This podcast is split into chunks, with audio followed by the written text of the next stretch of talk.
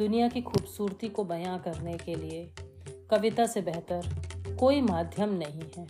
वहीं दुनिया के दुखों का भार भी इन कविताओं ने सदियों से अपने कांधों पर उठा रखा है। स्त्रियों के सारे सपने इन कविताओं से बंधे हुए हैं। पुरुषों के डरों को भी कविताओं ने स्वीकारा है। विश्व में न जाने ऐसे कितने लोग हैं जिनके लिए कविता ने प्राणवायु का काम किया है। कविताओं से हम हैं और हमसे कविताएँ हैं। कवियों, श्रोताओं और पाठकों के लिए भूतकाल भी कविता थी, वर्तमान भी कविता है और निसंदेह भविष्य भी कविता ही होगा। दोस्तों, जिस तरह हमारे जीवन में कविता एक महत्वपूर्ण अंग है, उसी तरह हमारे जीवन का दूसरा महत्वपूर्ण हिस्सा है भोजन। स्वादिष्ट खाने में मसालों के महत्व को हम नकार नहीं सकते हैं। और अगर बंगाली खाने की बात हो तो फिर तो क्या ही कहने बंगाली खाने में पंचफोरन का मसाला बहुत ही महत्वपूर्ण होता है। वैसे ही हमारे आज के कार्यक्रम, जिसका नाम है पंचफोरन, इसमें पाँच मसालों की तरह पाँच कवित्रियाँ हैं। जैसे इन पाँच मसालों में हर एक मसाले का अपना अलग महत्व अलग पहचान, अलग रंग होता है और अलग स्वाद होता है। वैसे ही इन पाँचों कवित्रियों की एक अपनी अलग पहचान है, अलग रंग है, अलग स्वाद है। इनकी कविता का स्वाद हम सुनने के बाद ही समझ सकेंगे। अगर मैं इनके परिचय कराने बैठूं तो शायद कार्यक्रम का पूरा समय परिचय में ही निकल जाएगा। तो इस कविता रूपी मसालों में से पहला मसाला, यानी कि पहली कवित्री हैं मंजू महिमा जी, जिन्होंने बाल साहित्य पर बहुत काम किया है। और आज वह हमारे नन्हे दोस्तों के लिए एक कविता सुना रही हैं। तो सुनिए पंचफोरन की पहली कवित्री मंजू महिमा जी को।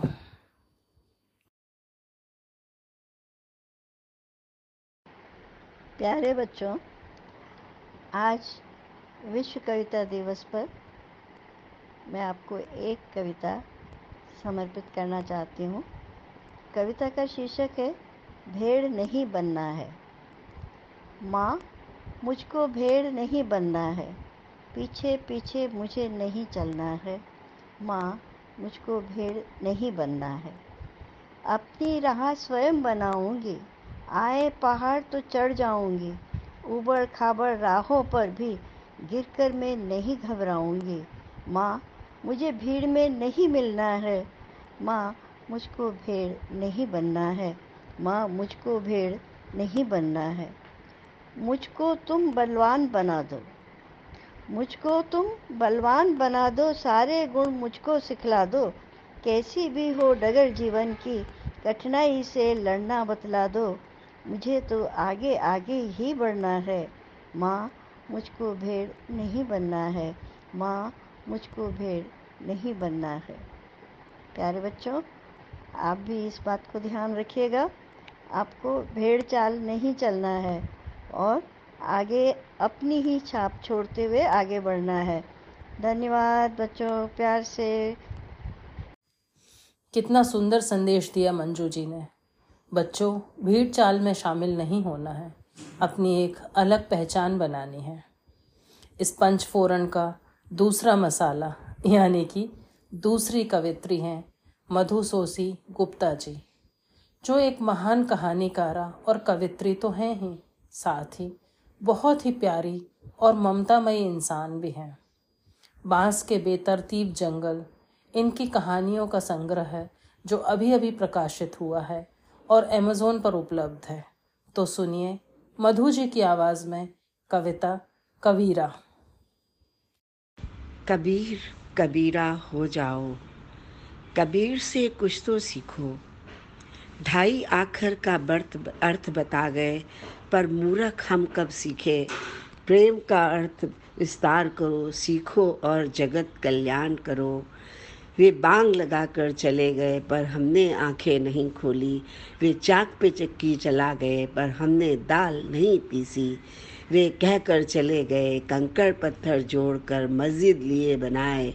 तापर चढ़ मुर्गा बांग दे, क्या बहरा भया खुदाए। पर हमने नहीं सुना, दिए जा रहे हैं बांग पर बांग। आज तक बहरे के बहरे हैं। मंदिर गिरजा हो या मस्जिद, इनसे तो भला अस्पताल। यहाँ करो कुछ दान और करो दंडवत प्रणाम। पुजारी हैं ये, रातों जगते हैं। रोगी के दर्द को बिना जात पात पूछे रक्त मवाद पर मरहम लगा उसे ढाढ़स बढ़ाते हैं। शील भंग बहु बेटियों की शोषित दशा पर, मुलायम चादर तान उसे दुलारते हैं। मजदूर की करो पूजा और चढ़ावे में दो फल, फूल और मेवा। मजदूरन की दशा तो देखो, मजदूरन की दशा तो देखो। दो छोटे छोटे बच्चे ईंट धो रहे, ढो रहे, समझकर खेल उसे। तीसरा झूल रहा धोती के बने पलने में, तीसरा झूल रहा धोती के बने पालने में, और चौथा झाँक रहा पेट के अंदर। खून बस, पसीना बहा ये तुम्हें महल में बिठाते हैं। चढ़ा रहे हो चढ़ावे, मंदिर मस्जिद गिरजा घरों में। थैली भर भर रुपया सोना और चांदी, पर गरीब का झोपड़ अब भी खाली का खाली। कबीर कबीरा हो जाओ, कबीर को पुस्तक में मत बाँचो, बस पुस्तक में मत बाँचो।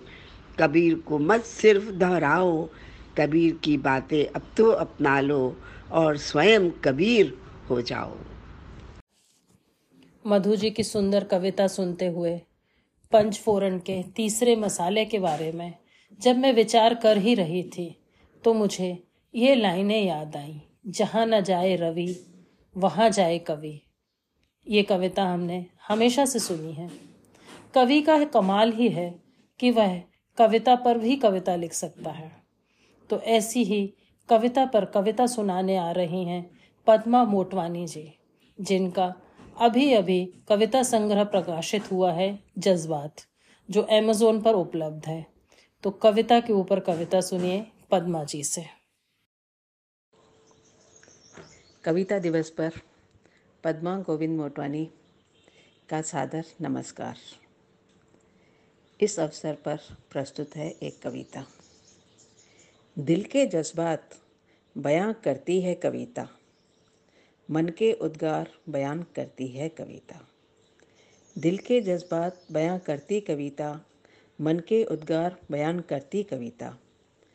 बच्चों की किलकारियों में होती कविता, किशोरी की हर नज़ाकत कविता। प्रेमियों के दिलों पर राज करती कविता, वयोवृद्ध का एक एक अरमान कविता। वयोवृद्ध का एक एक अरमान कविता। बंद किवारों में सुरक्षित रहती है कविता, महल जरोखों में खुश रहती है कविता। बंद किवारों में सुरक्षित रहती है कविता, महल जरोखों में खुश रहती है कविता। कुदरत के हर कण में गीत गाती कविता झरनों के शीतल जलसी होती कविता। कुदरत के हर कण में गीत गाती कविता, झरनों के शीतल जलसी होती कविता। तूफ़ान आने पर तड़प उठती है कविता।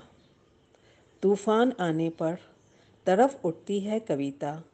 नदी की शांत मौजों पर मौन है कविता।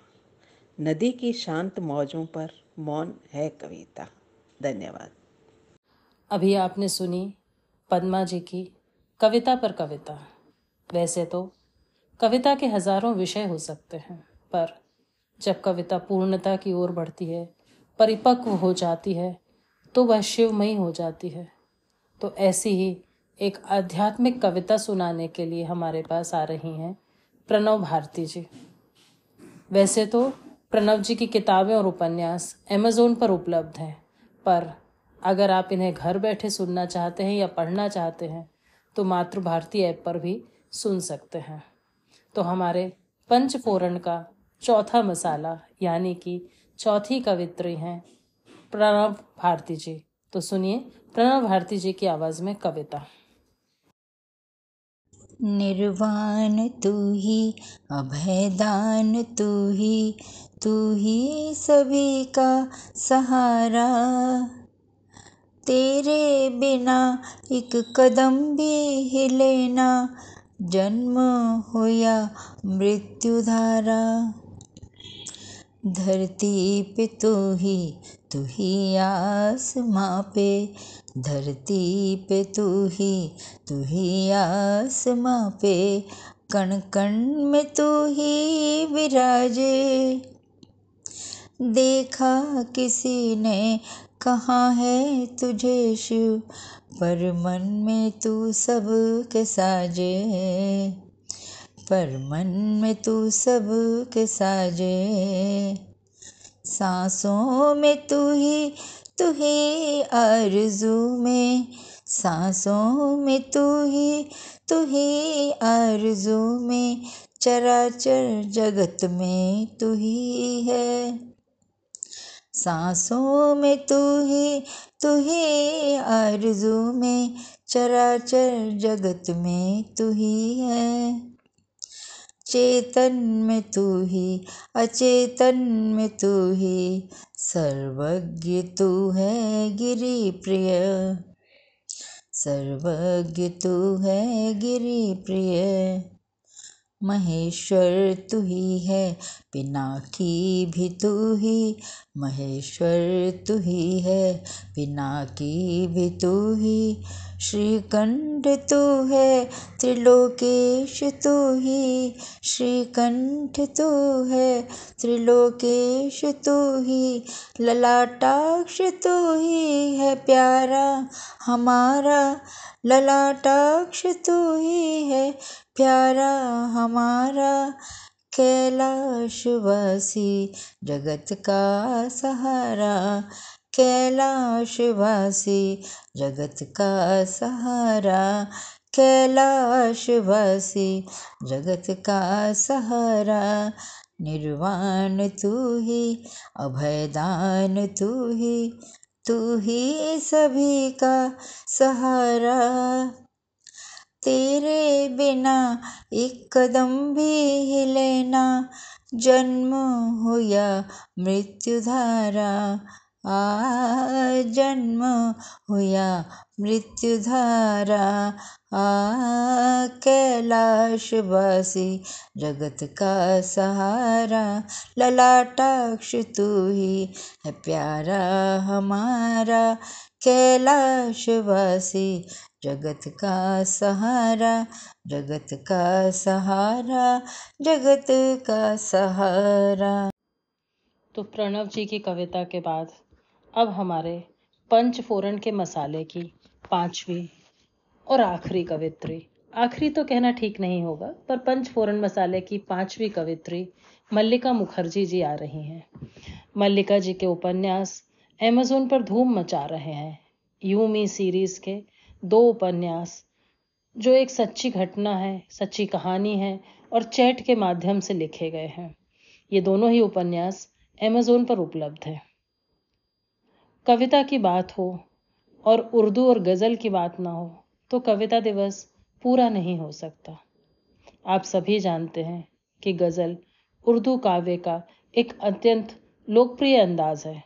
जज्बात की कुशक व्यक्त करने का एक दिलकश और रसीला अंदाज है। इस अंदाज को अन्य भारतीय भाषाओं ने भी उतने ही प्यार से अपनाया है। आइए आज सुनते हैं बहुभाषी साहित्यकार मल्लिका मुखर्जी की मुझारी छंद में लिखी गई एक गुजराती गज़ल, उन्हीं की आवाज़ में, जिसका शीर्षक है, याद छे अजी प्रियजन से बिछड़ जाने से भी उनके साथ गुजारे मधुर पल और उनसे बिछड़ने के पलों की वेदना को कभी भी भुलाया नहीं जा सकता है। तो सुनिए मल्लिका जी की आवाज़ में एक गज़ल। ए બાગની મરકતી હવા યાદ છે હજી એ ઝૂમતા ફૂલોની છટા યાદ છે હજી સાગર સમાર હૃદયમાં હતી ચાહ પ્રેમની નજરોની એ નશીલી અદા યાદ છે હજી મझधाરમાં થયું ન કઈ માલતા રહ્યા કાંઠે ત્યજી ગયાની કથા યાદ છે હજી વેળા હતી વિદાયની કહેવું હતું ઘણું બળબડતા મૌનની વ્યથા યાદ છે હજી જખમો સહ્યા કરે છે હૃદય આર પારના કેવી મળી વિરહની સજા યાદ છે હજી